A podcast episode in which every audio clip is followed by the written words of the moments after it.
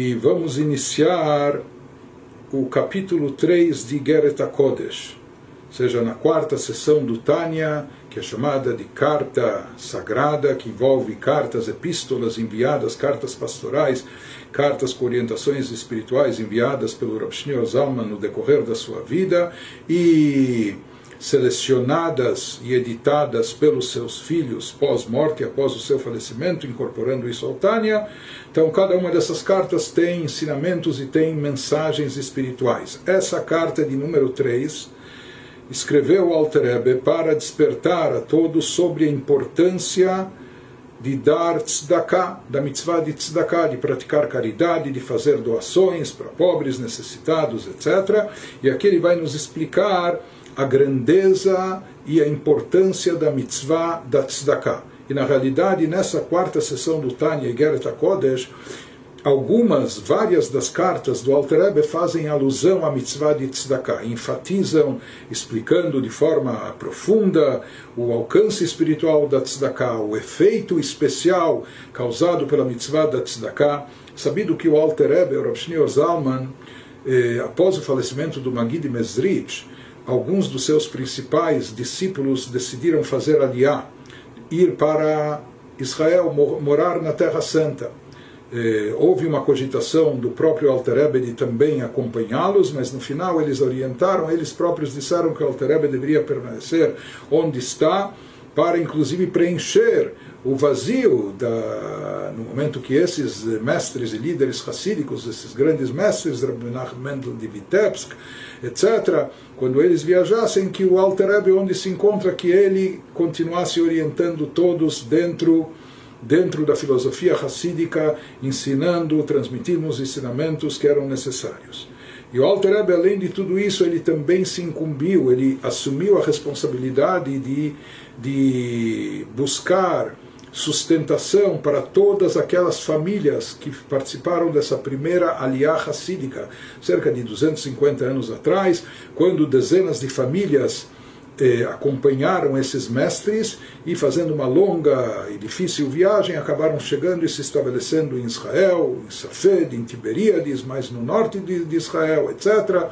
Só que a situação em Israel, naquele momento, era dificílima para todos que lá, para os todos e poucos que lá até tinham a coragem de habitar e de permanecer, por isso eles dependiam muito da ajuda que recebiam vindo de fora das comunidades na Europa, na Rússia, na Lituânia, etc. E o próprio Alter Ebe, desde aquela época, ele se incumbiu e ele dedicava também boa parte das suas energias para arrecadar fundos e enviá-los para Israel para poder ajudar todas aquelas famílias que lá estavam estabelecidas.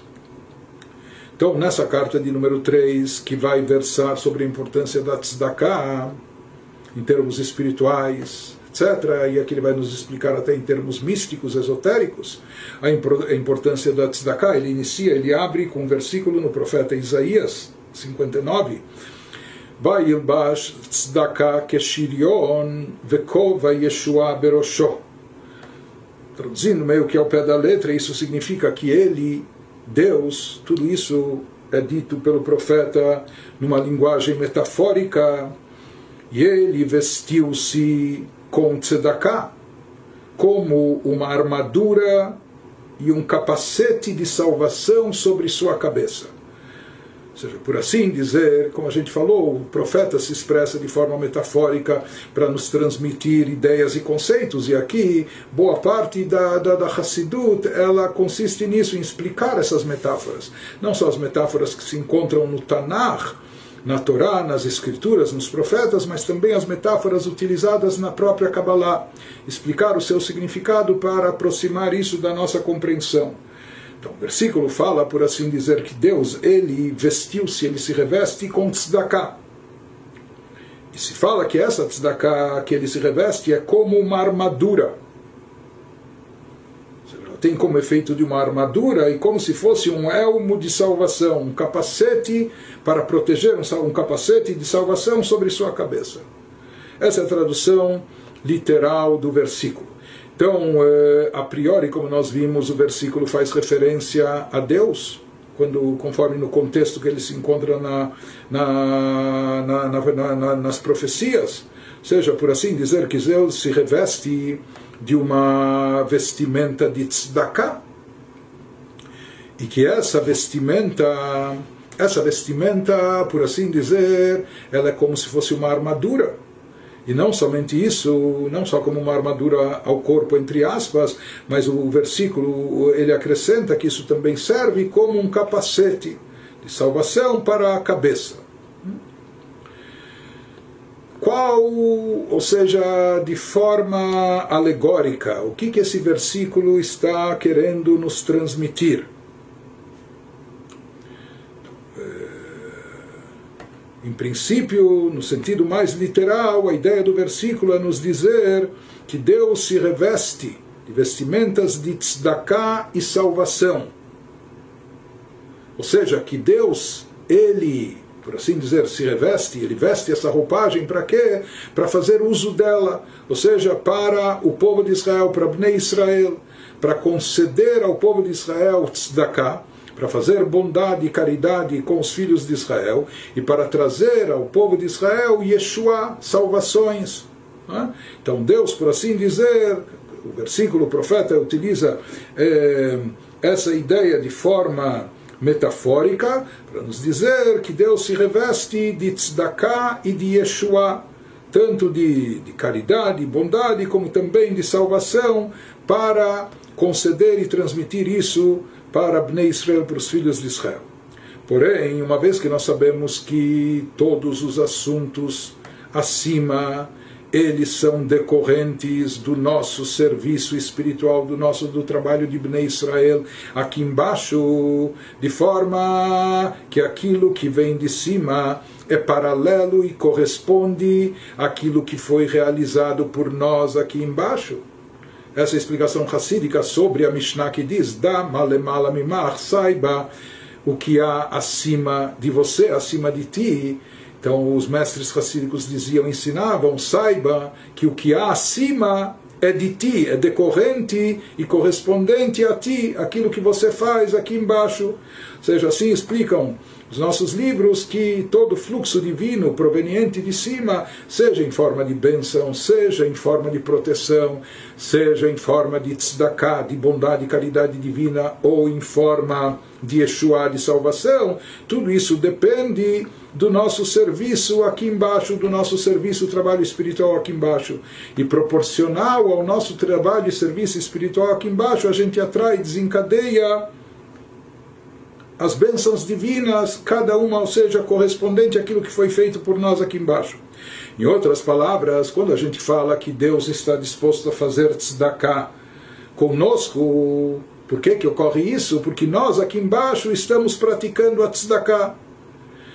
Então, no momento que nós fazemos e praticamos tzedakah, bondade e caridade aqui embaixo, nós causamos, nós que desencadeamos esse efeito, que por assim dizer, isso faz com que Deus se revista, vai baixo tzedakah, que é shirion, que ele se reveste de tzedakah como uma armadura, a expressão do profeta, não é? Ou que, por assim dizer, ele veste esse, como esse capacete, esse elmo de salvação na sua cabeça.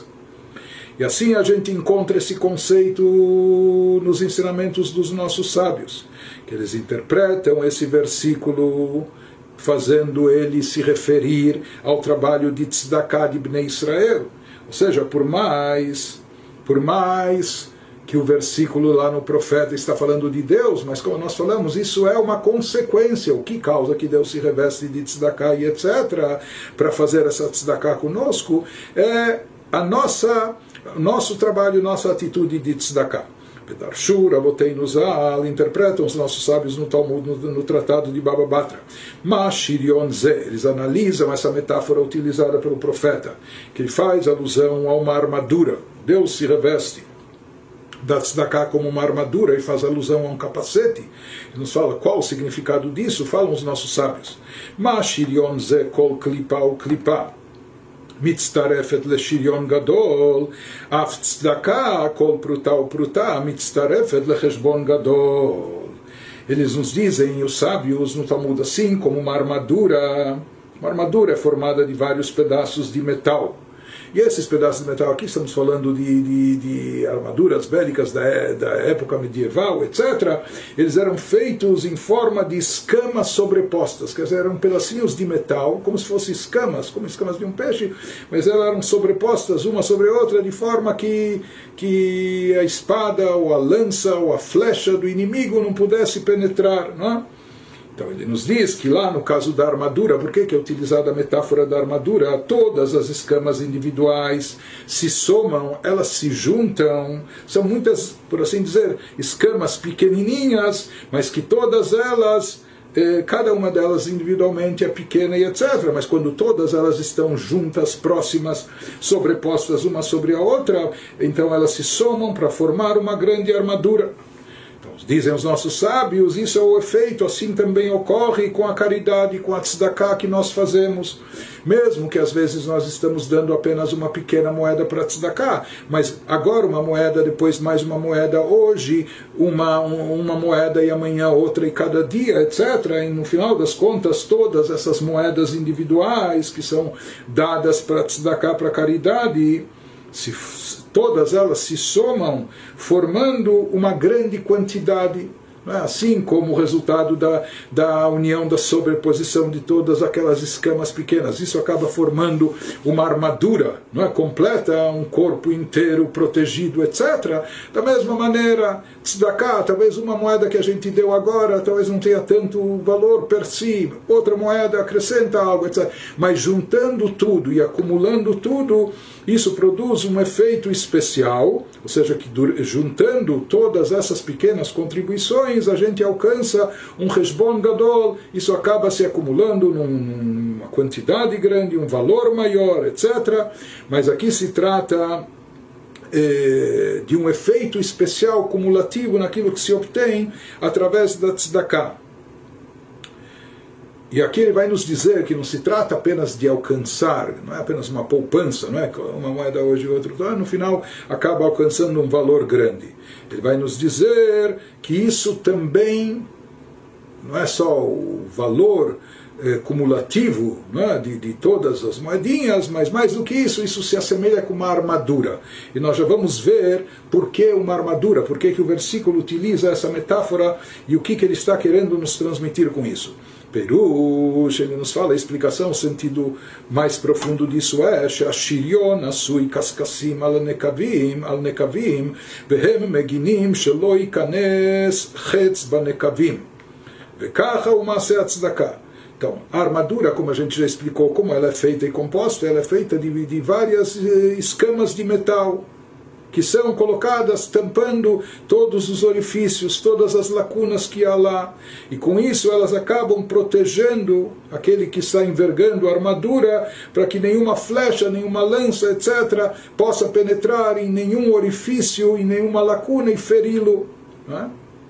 É? nos diz, a tzedakah também, em termos espirituais, produz um efeito semelhante, ou seja, que além daquilo que a tzedakah produz, os benefícios que a tzedakah traz, além disso, ou seja, além, além das bênçãos que ela atrai, além da luz divina que ela desencadeia, a tzedakah também tem um efeito de proteção a tzedakah também tem um efeito de guardar, de proteger, de preservar.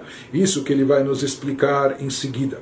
Mas antes de chegar e voltar a essa explicação, ele nos dá uma introdução, talvez até uma introdução longa, extensa, para entender as mitzvot de forma geral, com o seu efeito e o seu alcance. Depois de falar do alcance e efeito das mitzvot de forma geral, ele vai voltar especificamente à mitzvah da tzedakah, que em vários lugares eh, na literatura judaica é chamada da maior das mitzvot ou seja, que ela é, equivale, equipara-se a todas as mitzvot, que é a mitzvah grandiosa. Então, primeiro ele vai nos explicar o alcance espiritual das mitzvot em geral, e depois especificamente a tzedakah, que é a mitzvah, a grande mitzvah. Então, inicia a introdução ao Rebbe nos dizendo, para entender esse assunto, que Gdolat Tzedakah Mikola Mitzvot, conforme disseram os nossos sábios que a Tzedakah é maior do que todas as outras mitzvot. A Tzedakah também é uma mitzvah, porém ela supera todas as outras. Shemehem Naasim Levushim Laneshamar.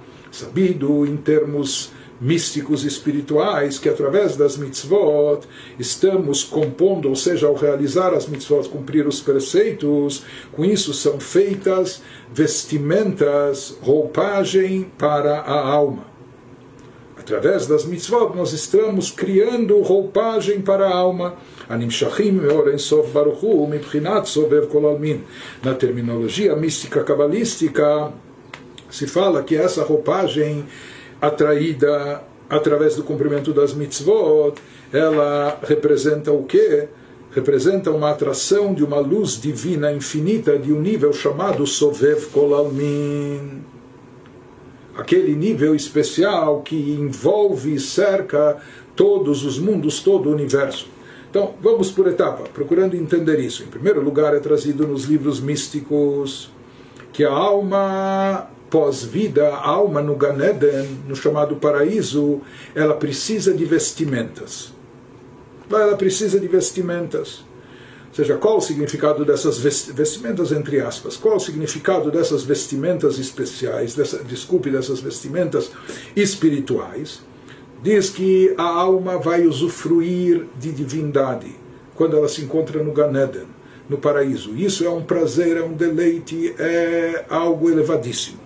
Porém, para que a alma possa ter acesso a isso, para que a alma, no chamado Ganeda, no paraíso, ela possa desfrutar, usufruir da luz infinita de Deus, nós sabemos que mesmo aqui luz é algo ilumina, é algo positivo, mas uma luz muito forte, intensa, ela pode ela pode ofuscar a visão da pessoa. Pior do que isso, ela pode até cegar a pessoa. Então, por isso, até eclipses, outros fenômenos naturais, etc. Então, a pessoa, eh, às vezes, nem só óculos escuro é suficiente, a pessoa precisa de outros elementos para protegerem a sua vista. Da mesma maneira, pegando essa analogia, a gente pode dizer que a alma no Ganeden, a alma no, no chamado paraíso, ela vai usufruir da luz divina infinita, mas para tanto ela precisa estar equipada, precisa estar capacitada precisa estar habilitada a isso, não é? para poder captar e usufruir dessa luz infinita. E ela só vai poder sentir e captar essa luz infinita através dessas vestimentas. Essas vestimentas que são realizadas através das mitzvot, que são fruto do cumprimento das mitzvot, elas produzem esse efeito de habilitar a alma, ou até de protegê-la, ou enfim, de capacitá-la para para usufruir da luz divina. Ehm, em termos cabalísticos, é sabido, aprendemos também isso já na primeira sessão do Tânia, que a Torá é comparada com o alimento da alma, enquanto que as mitzvot são chamadas de vestimentas da alma. Nós sabemos que alimento é algo que é interiorizado, que nós absorvemos, isso se torna carne da nossa carne, sangue do nosso sangue, etc. Né? Então, Torá representa aquilo que é mais interior, que é interiorizado. Por isso, isso a Torá corresponde na terminologia cabalística, se diz o que ela atrai é a luz de Memalekolalmin, aquela luz divina, aquela energia divina que preenche o universo, é? que ela se encontra de forma eh, interiorizada dentro das criaturas.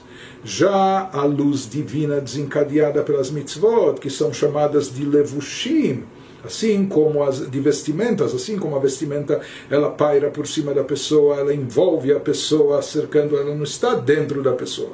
Assim também se fala que as mitzvot, a fonte raiz delas é decorrente da luz divina transcendental, não aquela que pode ser interiorizada pelas criaturas, mas aquela que está acima da capacidade das criaturas, por isso ela não é internalizada, ela permanece de forma envolvente, ela, ela, ela circunda as criaturas, por assim dizer.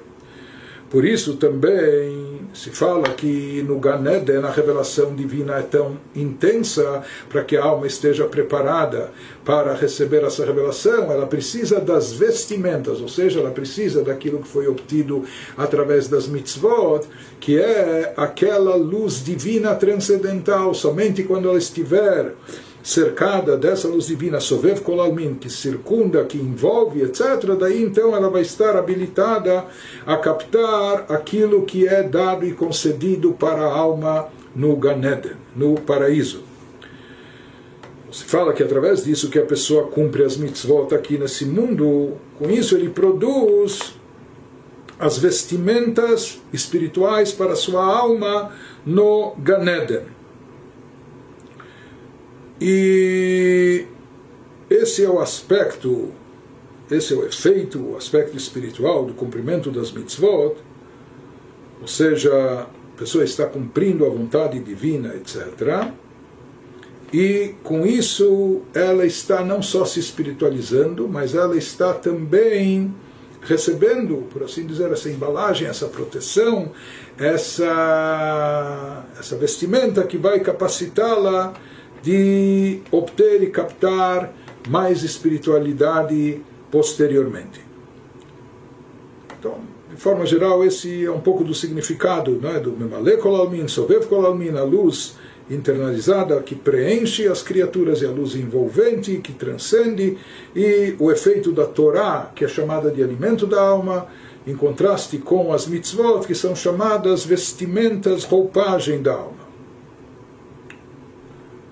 Torá é mais associada ao Memale Kolalmin, a luz que preenche, enquanto que as mitzvot estão mais relacionadas com a chamada luz envolvente. Que vara perush memale kolalmin vesavev kolalmin belikutei amarim sham. Ele nos diz, ele nos remete a Likutei Amarim, a primeira parte do Tânia, ou as primeiras partes do Tânia, onde lá já foi explicado com mais detalhes essas características de, de, desses tipos de energia divina, a luz divina chamada Memale Kolalmina, que preenche os universos, e aquela que circunda Sovev Kolalmin, que envolve os universos. É?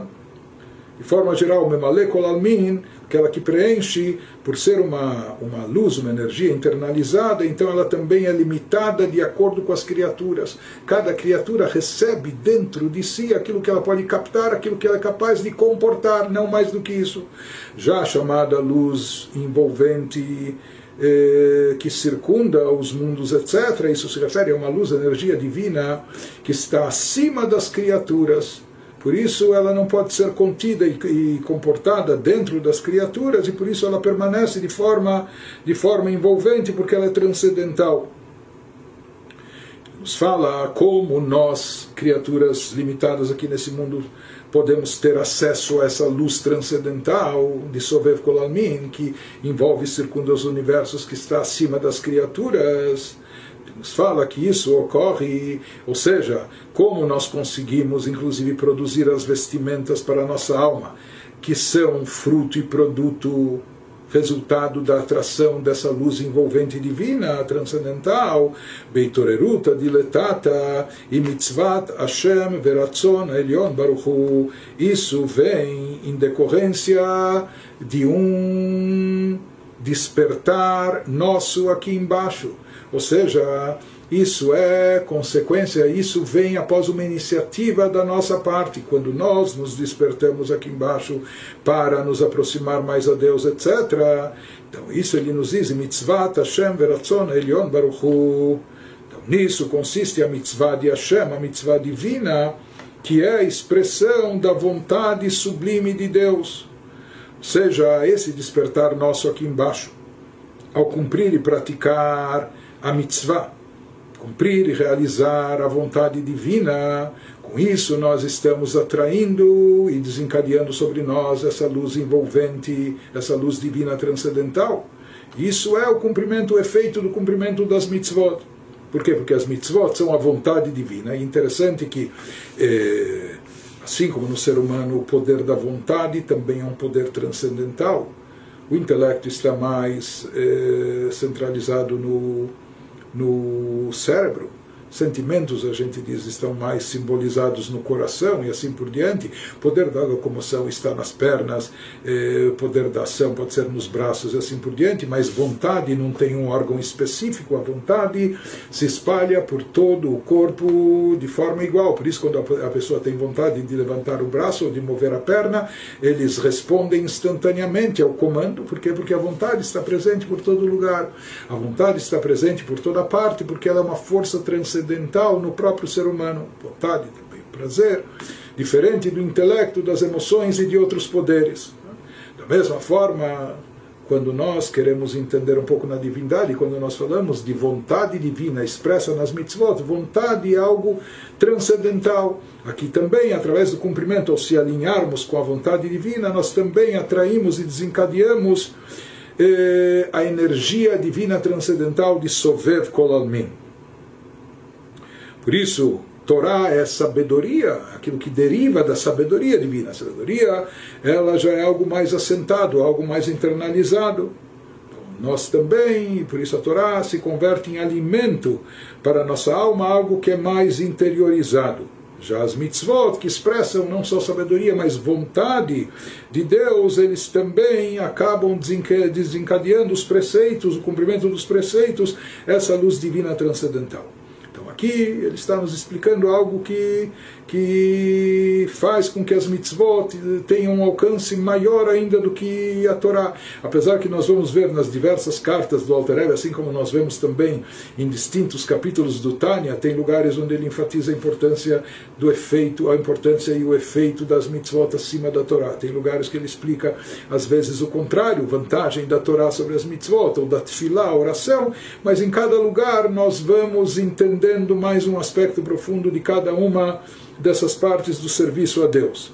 Então, até aqui ele nos explicou como o cumprimento, como que através do cumprimento das mitzvot nós conseguimos produzir vestimentas espirituais para a nossa alma que irão capacitá-la para chegar e atrair e absorver uma luz divina transcendental.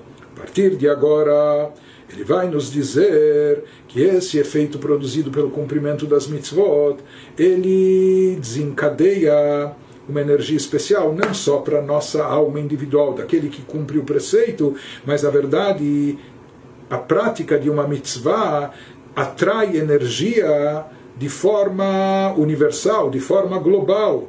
E, na verdade, principalmente, o resultado, o efeito, o alcance do, da prática das nossas mitzvot se reflete em vestimentas espirituais que são atraídas para as dez sefirot de Atzilut.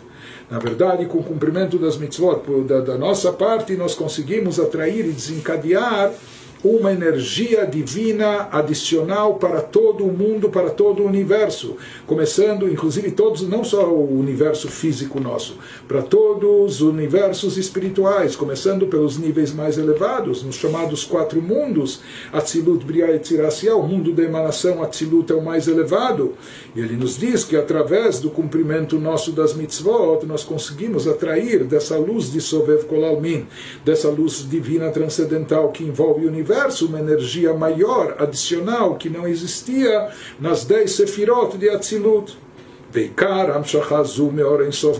Na verdade, o principal que a gente consegue obter não é só a energização da nossa alma em particular. Não, muito mais do que isso. Principal que nós conseguimos atrair da luz divina infinita ao cumprir as mitzvot, o levush, não, não é apenas a vestimenta que vai nos, nos capacitar no Ganeden, no paraíso, a captar essa luz divina, nós conseguimos produzir um efeito muito maior. O levush ve'or makif le'eser sfirot de abiyah. Na realidade, através do cumprimento das mitzvot, nós conseguimos atrair vestimentas e uma luz envolvente, circundante, para as dez sefirot de cada um dos quatro mundos espirituais, dos quatro estágios básicos de, de, de espiritualidade, Atzilut, Briah, Yetzirah, Asiyah. המשתלשלות מעילה לעילה וממדרגה למדרגה, הנקראות בשם ממלא כל עלמין. Seja essas dez sefirot, que se desencadeiam de um mundo para outro, assim como uma corrente, seja Chokhmah, da origem a Binah, Binah, datas da Sefirot, e da última Sefirah de Atzilut, Malchut de Atzilut, surge o próximo campo espiritual, o mundo de Briah, e assim por diante, isso que a gente chama de Seder Ishtalshelut, o desencadeamento da corrente de energia divina por todos os universos. Porém, em geral, o que, que está presente nesses universos a luz divina de Memale Kolalmin, apenas e tão somente aquela luz limitada que preenche toda e cada criatura somente de acordo com a sua capacidade. Essa é a luz que está presente de forma convencional, de forma padrão no universo. Porém, quando nós cumprimos mitzvot, nós conseguimos atrair uma nova energia. O Alter está nos explicando o efeito que produzimos ao cumprir as mitzvot, ele nos diz que mais do que o efeito individual, pessoal, ao atrair mais espiritualidade para dentro de nós e também produzir vestimentas para a nossa alma, mais do que isso e acima de tudo isso, Através do cumprimento dos preceitos, nós conseguimos desencadear um novo fluxo divino, nós conseguimos atrair para o chamado Seder Shelut, para o padrão da corrente de desencadeamento de energia divina para os universos espirituais e material, para os quatro mundos, Atzilut, Briah e Etzirah, cada um composto de dez sefirot, onde, onde existem dez atributos em cada um desses mundos, mas o que está presente nesses mundos de forma padrão convencional, como eles foram criados por Deus, etc., é apenas a luz de Memale Kolalmin, apenas aquela luz divina, aquela energia divina limitada que é proporcional à capacidade de cada criatura, o que cada criatura pode conter e comportar dentro de si. Porém, ele nos diz: isso é o padrão. Por isso também a revelação divina em cada estágio é limitada, até chegar no nosso campo aqui, que é o mundo físico, material, terrestre, onde aqui nós não temos revelação divina explícita, a não ser quando Deus produz milagres de forma evidente. Mas em geral é encobrimento da divindade.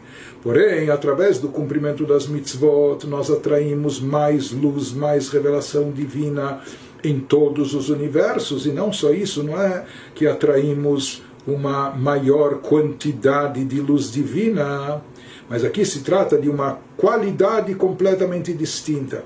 Ou seja, até então, em todos os mundos estava presente, se fazia presente apenas a luz, revelação divina de Memale Kolalmin, aquela luz que preenche os universos, mas através das mitzvot nós conseguimos atrair e desencadear sobre o universo, sobre os quatro mundos espirituais, sobre cada uma das sefirot.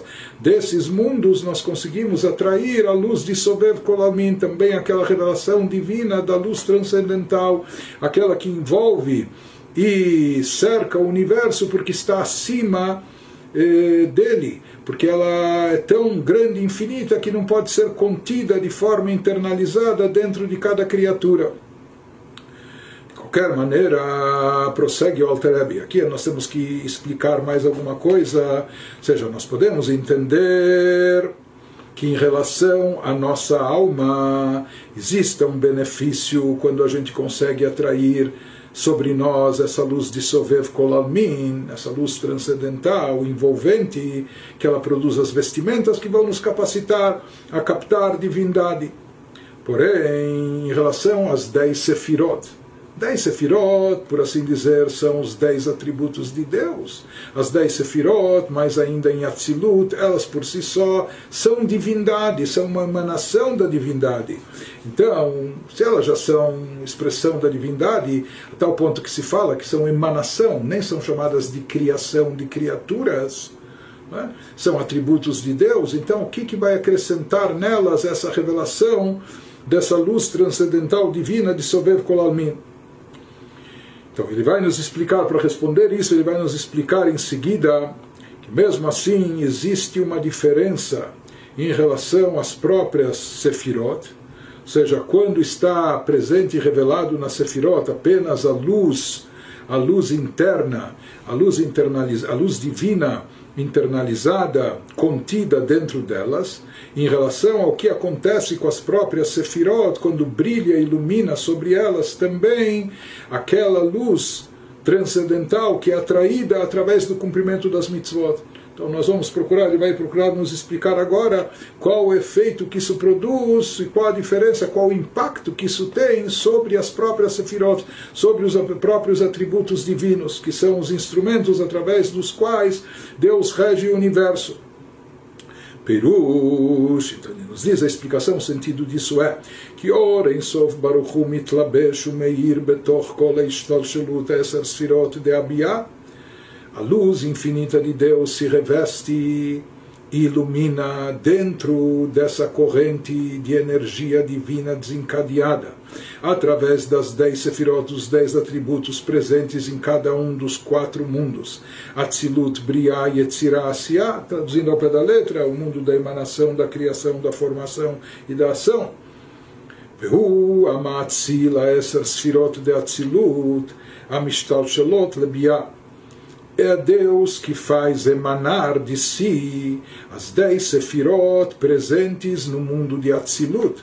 O mundo de Atzilut, o primeiro desses universos espirituais, na realidade ainda chamado só de emanação de Deus. Né? Algo que é uma extensão da divindade, ou seja, lá está presente Criador e ainda não há forma de criatura. Né? Em Briá, em outros mundos já pode haver criaturas angelicais, anjos, ou criaturas muito elevadas, criaturas espirituais de alto nível. Podem estar presentes anjos, almas, etc. Mas já são criaturas, mesmo que sejam criaturas até abstratas, espirituais, elevadíssimas, mas já têm uma, por assim dizer, uma identidade própria, uma, eh, sentem uma individualidade. No campo de Atzilut, tudo ainda continua tão anulado tudo ainda está tão anulado diante de Deus, por isso é chamado apenas uma emanação de Deus, algo que emana essas dez sefirot de Atzilut, elas emanam de Deus. E disso acaba se derivando mais tarde, elas vão dar origem nesse processo de desencadeamento aos mundos inferiores de Briá Etzirá Asiá. Mas como vai ocorrer esse desencadeamento quando vão surgir eh, criaturas com suposta identidade, suposta individualidade, pelo menos as criaturas creem que elas são autônomas, independentes, isso ocorre através do tzimtzum. Depois de muita condensação, depois de muita ocultação da luz divina. Ou seja, somente quando essa luz divina é, é retida, condensada, quando ela é oculta, encoberta, etc. Então ele diz apenas através de uma imensa contração que seria o tzimtzum, isso vai dar origem aos campos inferiores, aos mundos inferiores com as suas sefirot. A Mevuar Betzchaim, conforme eh, explicado nos, nos escritos cabalísticos do Arizal, Etzchaim Benikra Or Pnimi. Isso é chamado a luz interior luz interior, como nós falamos, está associado com o conceito de Memale Kolamim, aquele que preenche cada criatura de acordo com sua capacidade.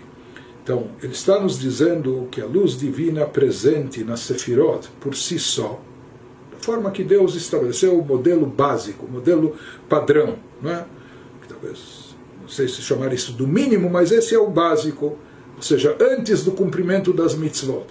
Aquilo que está presente de luz e energia divina nas dez sefirot, em cada um dos campos chamados mundos espirituais, né? essa luz se reveste nas sefirot e é captada, absorvida dentro delas. Se ela é absorvida dentro delas, é porque ela já foi limitada, porque senão não poderia ser absorvida dentro das próprias sefirot, porque o infinito, o ilimitado, não cabe em algo limitado. A sefirot, por exemplo, em Atzilut, quando se fala em Chesed de Atzilut, bondade em Atzilut é uma bondade infinita, uma bondade sem limites. Porém, o próprio con conceito de bondade já é uma limitação. Pode ser bondade até infinita, mas é só bondade e não gevurá, não severidade, e assim por diante.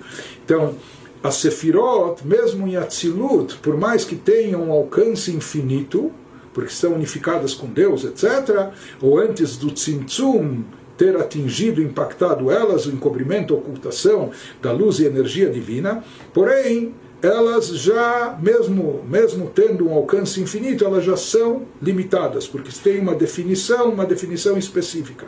Aquilo que tem uma definição, definição, tem um fim, tem um limite. Portanto, ele nos diz, quando a luz divina já está revestida na Sefirot, significa que essa luz já foi condensada, já foi encoberta, já foi oculta, porque senão a Sefirot, os próprios atributos que têm especificações próprias, têm eh, uma definição, eles não poderiam captar essa luz. Portanto, aqui já houve um tzimtzum, um encobrimento, uma ocultação, uma condensação muito grande, muito forte, muito intensa. Porque, como nós falamos, a luz divina, a essência de Deus está acima de Sefirot, acima de poderes específicos, acima de atributos específicos, etc. E as Sefirot somente captam o que elas captam para operar no mundo.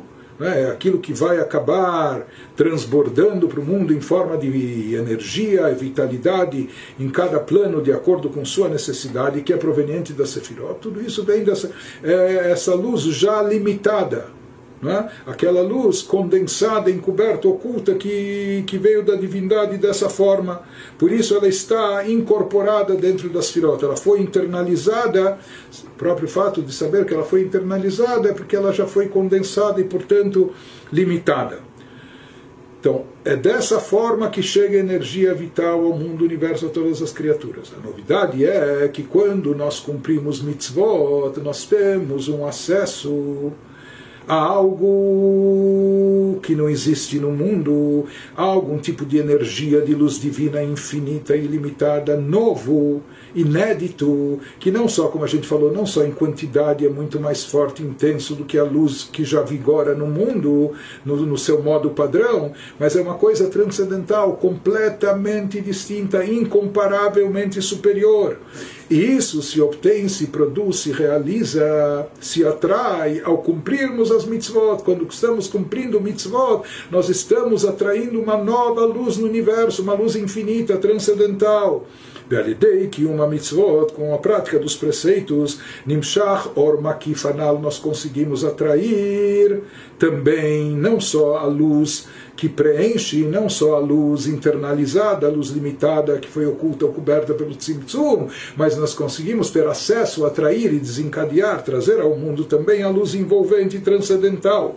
O Meir tocha essa sefirot de Abiyah, para que ela também brilhe, ilumine, impacte as dez sefirot de cada um desses quatro campos, quatro mundos, Atzilut, Briah e Tzirasiyah, o Mityached e Maor Pnimi, de forma que ela também se unifique, se faça presente, se unifique também com aquela luz padrão que está internalizada, que já estava de antes. Ou seja, através das mitzvot nós temos acesso, conseguimos atrair a luz envolvente sobre a qual não, não imperou o tzimtzum, ela não foi submetida ao tzimtzum, à limitação, à condensação, à ocultação. Pelo contrário, é uma luz, por essência, infinita e ilimitada, representa a energia de Deus na sua forma evidente, sem encobrimento.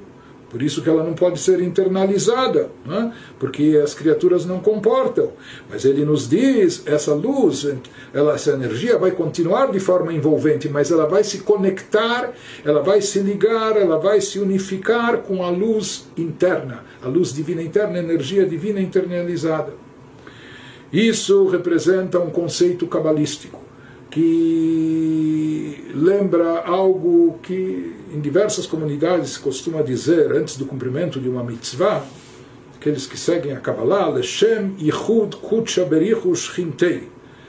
Ele nos diz, Yichud Kutsha Berichu Shchintei, como Nidbaer Bemakom Acher. Ou seja, ao fazer essa mitzvah, a pessoa tem intenção de unificar, unir Yichud, unificar, Kutsha Berichu. Kutsha Berichu é o, santi, o Santíssimo, Sagrado, Bendito seja Deus, o Shchintei, e sua Shchina. Mas o que, que significa isso em termos, o que, ou seja, por que, que os cabalistas dizem isso? Que antes de cumprir uma mitzvah a pessoa tem essa intenção, deve, deve se concentrar no efeito no efeito transcendental que ele gera e produz através do cumprimento desse preceito. A palavra Shekhinah falamos, traduzimos como presença divina, mas Shekhinah vem do verbo Shochen. Shochen significa aquele que habita. Por isso, Shekhinah faz alusão à presença divina que habita no mundo que está presente nas criaturas. É? Por isso, o próprio Mishkan, o santuário é? onde a Shekhinah se revelou, se manifestou aqui nesse mundo. Portanto, Shekhinah faz alusão à divindade conforme, por assim dizer, materializada nesse mundo. A, a Shekhinah, ela faz alusão à divindade conforme ela paira, se faz presente e habita no mundo, nos seres e na criatura. Portanto, Shekhinah faz alusão a um grau e nível de divindade que pode ser captado e comportado pelos seres e criaturas. Já quando nós falamos de Kutcha Berichu, de Deus Santíssimo Sagrado, seja o que quer dizer Kadosh, sagrado, como explicado na Hassidut em vários lugares, Kadosh faz alusão ao transcendental. Kadosh, algo santo e sagrado, é algo distinto, desvinculado, algo que está acima de tudo que é o comum, o normal. Por isso ele diz, é muito mais elevado, é Kadosh, é santo é sagrado. Então, santo, sagrado significa aquilo que é mais elevado, aquilo que é transcendental. Aqui ele nos diz qual o efeito que se produz, cabalisticamente explicando, ao se realizar uma mitzvah. Kutchaberichu ushchintei. Nós conseguimos unificar kutchaberichu, kutchaberichu kadosh. O Santíssimo Bendito seja faz alusão à luz transcendental divina, aquela luz infinita e ilimitada que transcende o mundo, por isso só engloba e envolve, mas nós conseguimos unificar isso com Shrintei, com a Shrinah, com a luz divina que paira e habita dentro das criaturas. É aquilo que nós explicamos acima, que nós conseguimos atrair essa, essa energia transcendental para dentro, para se unificar com a energia vital que já paira sobre os seres e criaturas.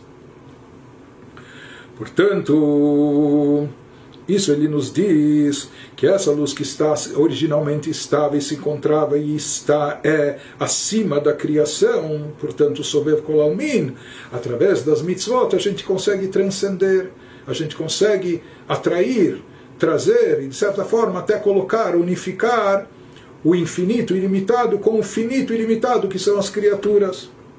Esse é o efeito das mitzvot atraindo a luz transcendental para que ela se unifique com a, uh, com a luz internalizada divina. Agora ele volta a aquilo que ele iniciou na sua explicação, ou seja, depois de explicar aqui, era como um parêntese sobre o efeito transcendental do cumprimento das mitzvot, que ele traz benefício não só pessoal para nós, para a nossa espiritualidade e para as vestimentas da nossa alma, mas ele explicou que isso traz também um efeito global, geral, seja atraindo essa energia para todas as sefirot de todos os universos. Mas ele volta agora ao que ele estava falando antes, que as mitzvot produzem roupagem, vestuário para a alma.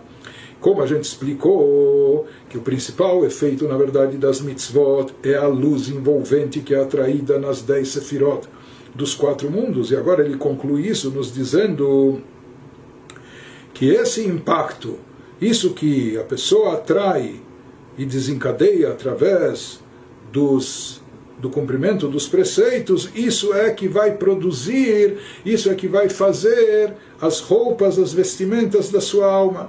O mehará de rehará meor makifanal, ou seja, de um reflexo, de um reflexo, seja de um resíduo da luz divina que se atraiu, que se desencadeou nas dez sefirot, de cada um dos quatro mundos através da prática do preceito, isso vai acabar transbordando e chegando para a própria alma do indivíduo que cumpriu esse preceito. Mas isso tem que ser condensado, limitado, oculto, etc., para que a sua alma comporte tanta eh, energia divina infinita. Então, essa luz é submetida a uma grande dose de encobrimento, de condensação, etc e isso acaba tornando e produzindo, viabilizando que nasce levush, que isso se torne, que disso se produza uma roupagem, uma vestimenta para a alma do indivíduo que cumpriu o preceito. Lebechinat nefesh ruach neshama. E isso traz, produz roupagem para todos os níveis da sua alma, os níveis chamados de nefesh, de ruach, de neshama, sua alma, seu espírito, etc. Shel Adam, beganed natachton ve'elion isso vai acompanhar, vestir, proteger, viabilizar a presença da alma da pessoa, tanto naquele nível chamado de Ganeden, paraíso inferior, como também no chamado paraíso superior, Sheyuchlu lehenotu leasig, eis é asagá beheará meoreisov baruchu. Moshe Nidber bemakom acher. Isso vai viabilizar e possibilitar que essas almas depois dos 120 anos, etc., elas possam usufruir desse deleite, desse prazer, de, eh, não só imenso, mas infinito, ilimitado, que é captação da própria divindade, captar, absorver, etc., eh, interiorizar alguma coisa, mesmo que seja apenas uma luz, um brilho, um reflexo da luz divina infinita e ilimitada. Mas isso só, ser, só será possível, isso só se torna possível através das mitzvot que a pessoa cumpriu aqui e, consequentemente, das vestimentas que essas mitzvot produziram. Zeu Shamru ele nos diz que isso também é explicação de um dito dos nossos sábios, que eles afirmaram Schar Mitzvah Behayal Maleika. Os nossos sábios de abençoada memória, eles afirmam que neste mundo não há nenhuma recompensa para o cumprimento das mitzvot, dos mandamentos, assim falam os nossos sábios no Talmud, no Tratado Kiddushin. O que, que significa que não há recompensa para as mitzvot aqui nesse mundo? Então, literalmente, está querendo se dizer que as mitzvot vão ser remuneradas e recompensadas não aqui e agora, até para não interferir com o livre-arbítrio, mas a sua recompensa fica reservada para o plano superior, ou seja, que as mitzvot vão ser, vão ser recompensadas no mundo vindouro. E como alguns explicam que aqui nesse mundo não há nada que pague uma mitzvah. Ou tudo aqui as recompensas seriam eh, passageiras, seriam transitórias, etc. Enquanto que o Lamabá, o mundo vindouro, é um mundo eterno, perene. Então, por assim dizer, a recompensa vem, entre aspas, em moeda forte, no, no campo da eternidade. Mas aqui ele nos dá a explicação mais profunda sobre isso e nos fala que a intenção dos nossos sábios ao dizer que não há, não há recompensa para a mitzvah aqui nesse mundo, o que, que eles querem dizer para nós? Que não apenas a ordem estabelecida por Deus é essa, que a, a recompensa da mitzvah fica retida guardada e reservada apenas para o mundo vindouro, no paraíso, etc. E aqui eh, ela não é concedida na verdade, ele quer nos dizer algo mais profundo com esse dito dos nossos sábios, quer nos transmitir uma ideia mais profunda.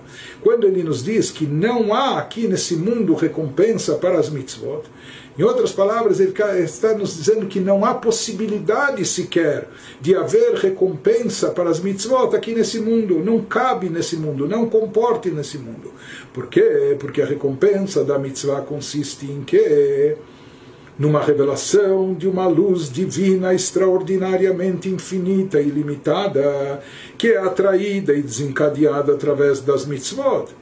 E esse nosso mundo físico, terrestre, material, limitado, ele não comporta, ele não é capaz de conter essa revelação divina. Por ser um mundo terrestre e material, essa luz divina não tem, não pode se manifestar, não há como ela se manifestar aqui nesse mundo. Esse mundo não é recipiente para captar tamanha revelação divina.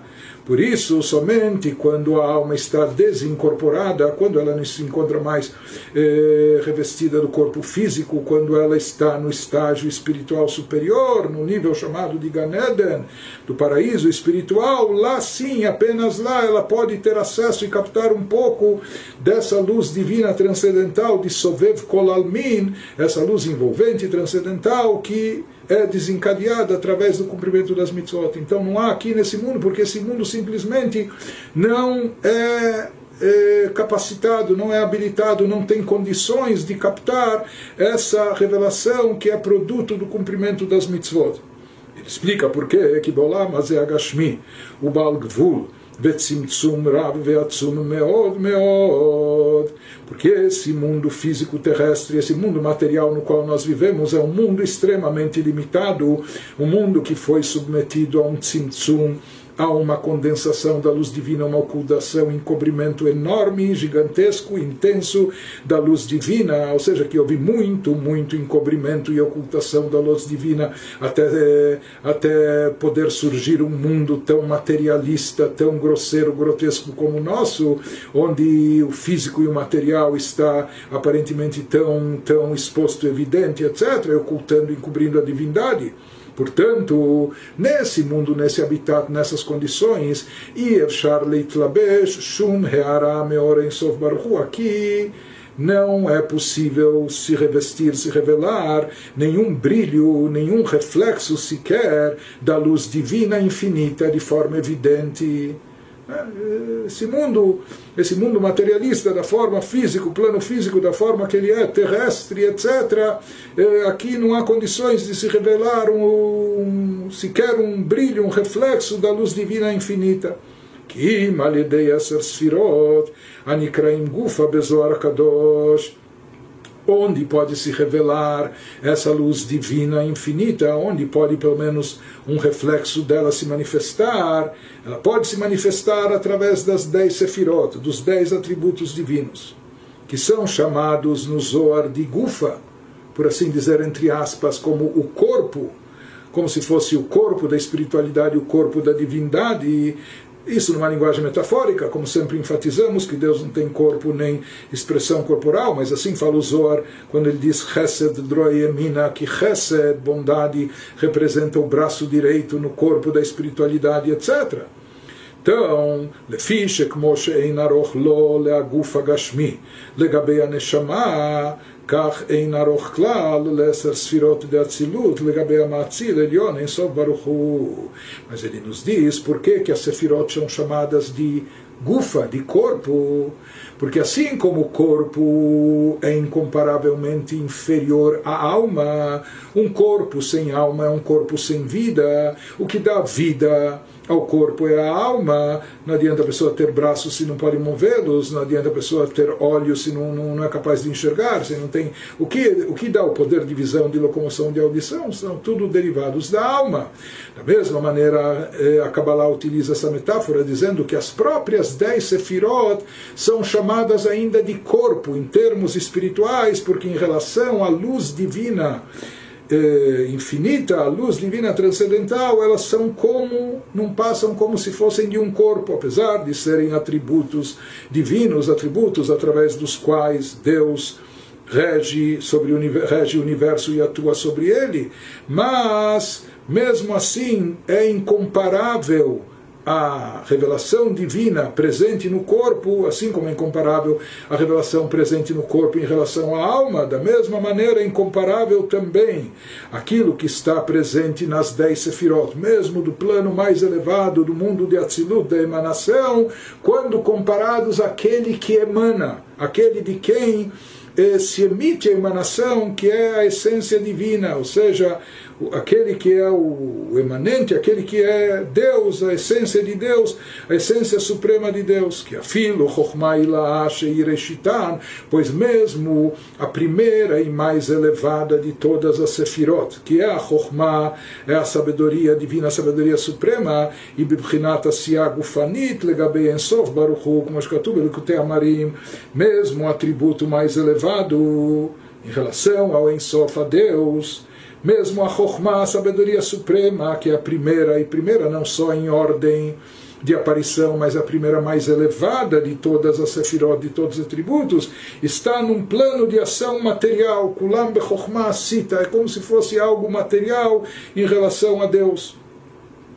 Por isso ele nos explica aqui, isso ele falou, esse assunto já foi mais elaborado na primeira parte do Tânia, no Likutei Amarim, mas de qualquer maneira o que ele está nos transmitindo aqui que o mundo, esse mundo, só é capaz de receber e conter dentro de si um pequeno reflexo da divindade. E mesmo esse reflexo da divindade que esse mundo contém e pode comportar é aquilo que é proveniente, processado pelas dez sefirot, dos quatro mundos, não esquecendo isso que ele nos enfatiza, que essas dez sefirot são chamadas ainda no Zohar, na Kabbalah, de gufa, do corpo porque elas, em relação à alma, entre aspas, a essência divina, elas são como algo físico e material, como querendo dizer para nós que elas ainda, as dez sefirot e toda a energia contida dentro delas, são incomparáveis em relação à essência de Deus, em relação à alma divina, por assim dizer, porque não há, não há similaridade, não há comparação sequer, ponto de comparação entre as sefirot com a luz infinita e ilimitada